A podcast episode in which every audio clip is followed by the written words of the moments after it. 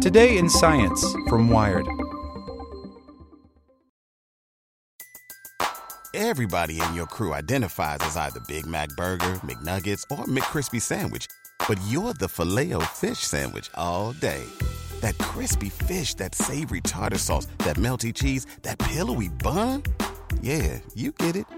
Every time. And if you love the Filet-O-Fish, right now you can catch two of the classics you love for just $6. Limited time only. Price and participation may vary. Cannot be combined with any other offer. Single item at regular price. Ba da ba ba ba. Here's today's spoken edition of Wired. Powered by the Salvation Army. Every day, tough breaks happen to honest folks.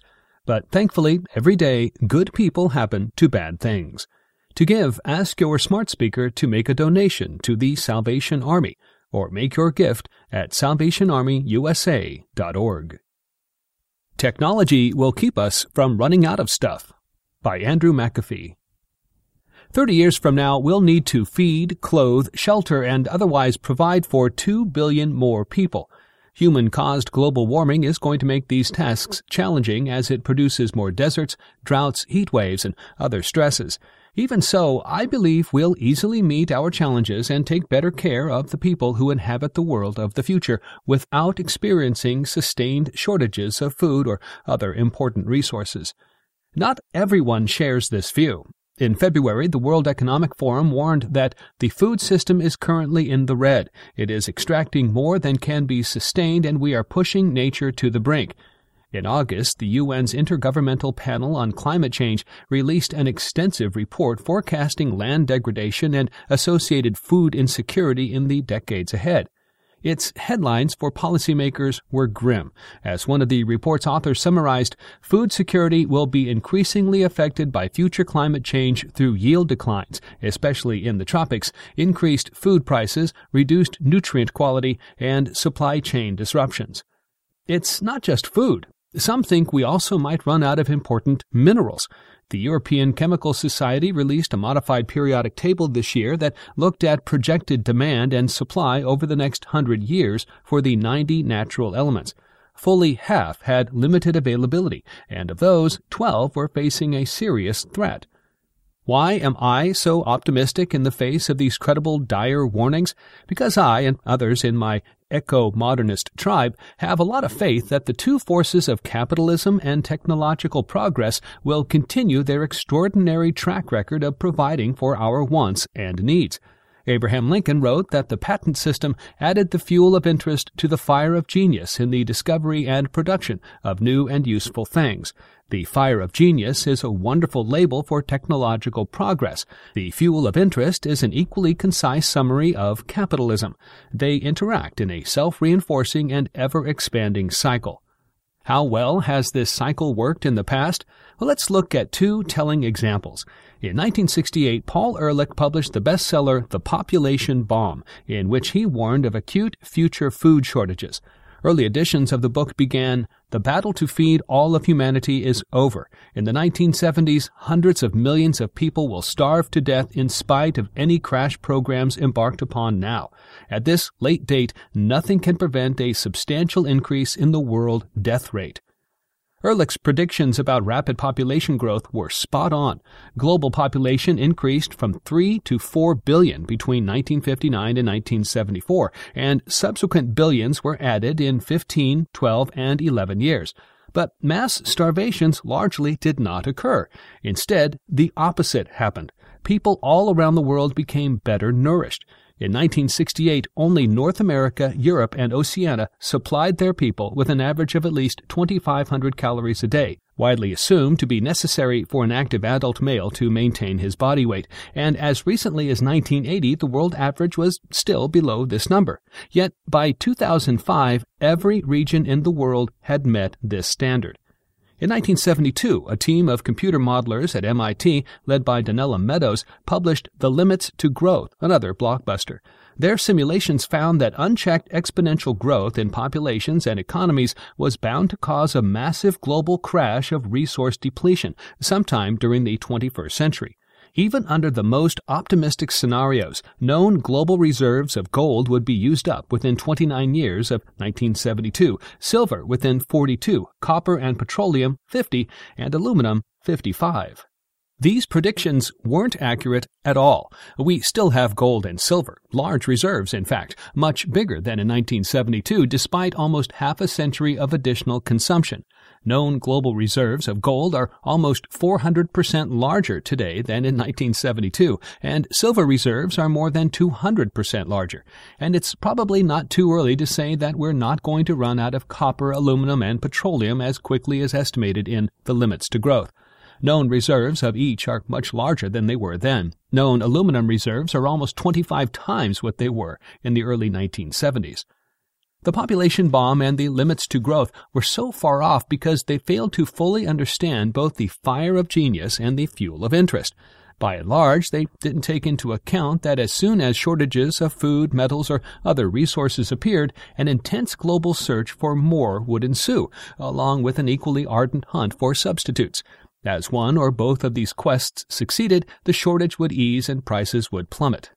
Economist Julian Simon did understand this dynamic. He explained why resource scarcity was not a real problem in his 1981 book, The Ultimate Resource, which remains underappreciated. And in 1990, he won a decade long bet with Ehrlich about resource prices. Ehrlich wagered incorrectly that they'd remain high because of permanent scarcities. Researchers Gale Pooley and Marian Tupy calculate the Simon Abundance Index, which takes into account both global population and the prices of 50 commodities important for human welfare, everything from sugar to salmon to iron ore to natural gas, expressed in terms of how long the average person in the world has to work to afford one unit of each. Every one of the 50 has become more affordable since 1980, even as global population has exploded, and most have become several times more affordable. The aggregate abundance index was set equal to 100 in 1980. By 2019, it had climbed to almost 620.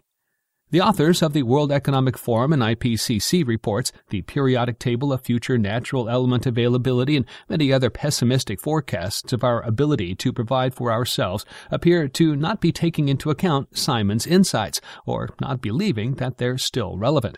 They are.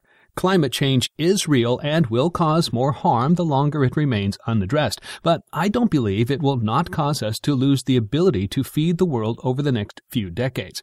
Global average temperatures have risen by around six tenths of a degree Celsius since 1980. But as we've seen, every region in the world has greatly increased food availability to its people during that time.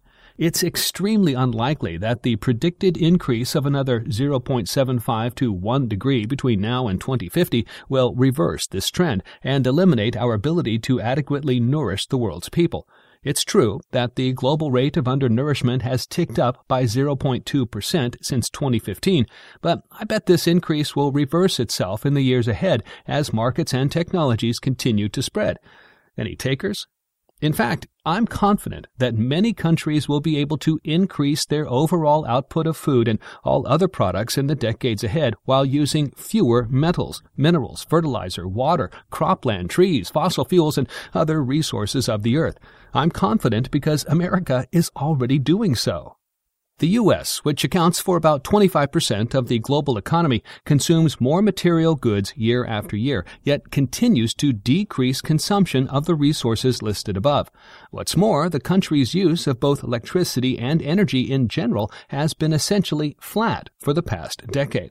How did the U.S. start getting more from less? by using the tools of the digital age, hardware, software, and networks to progressively dematerialize our consumption. In other words, we kept finding ways to use fewer atoms by using more bits.